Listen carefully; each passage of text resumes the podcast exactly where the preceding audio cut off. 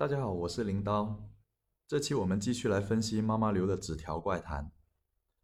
上集说完妈妈写的规则，这期我们来说说猫猫的纸条和门口的便签，还有日记。如果不知道文字内容在哪里看的话，可以点我上几条音频中的 PPT 就能看到。先说猫猫的纸条，这猫猫厉害，能写纸条。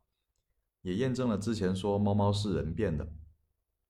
猫猫纸条大部分内容都是在叮嘱这个孩子，这也说明了猫猫其实是好的。不过晚上猫猫会失控，进入房间的时候不要带上它。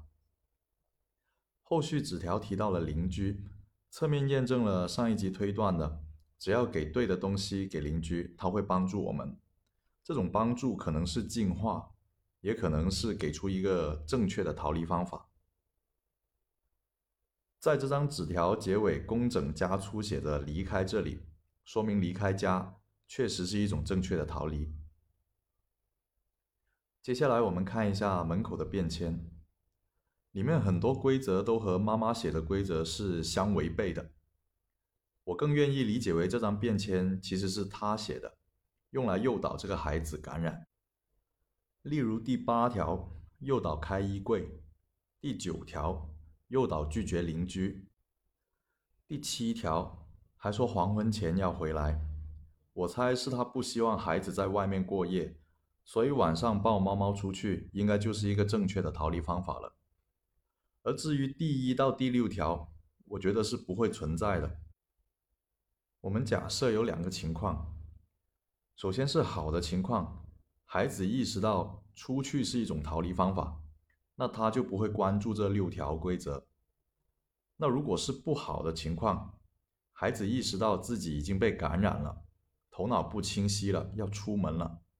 首先，他已经逐步变为猫，原来的猫猫也会掉毛变成婴儿，这个过程在我看来是同步的。猫和人不一样，猫有四只脚。人只有两只脚，所以猫走起路来才会有两个脚步声。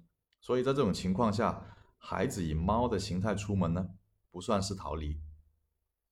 最后我们看看日记，这是上一个孩子，或者说可能就是现在这个猫猫，在感染的途中写下来的日记。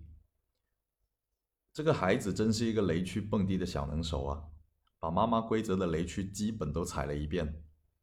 所以在最后，他说妈妈回来喂药给他，应该就是已经变成了猫，然后妈妈正在喂这个面条了。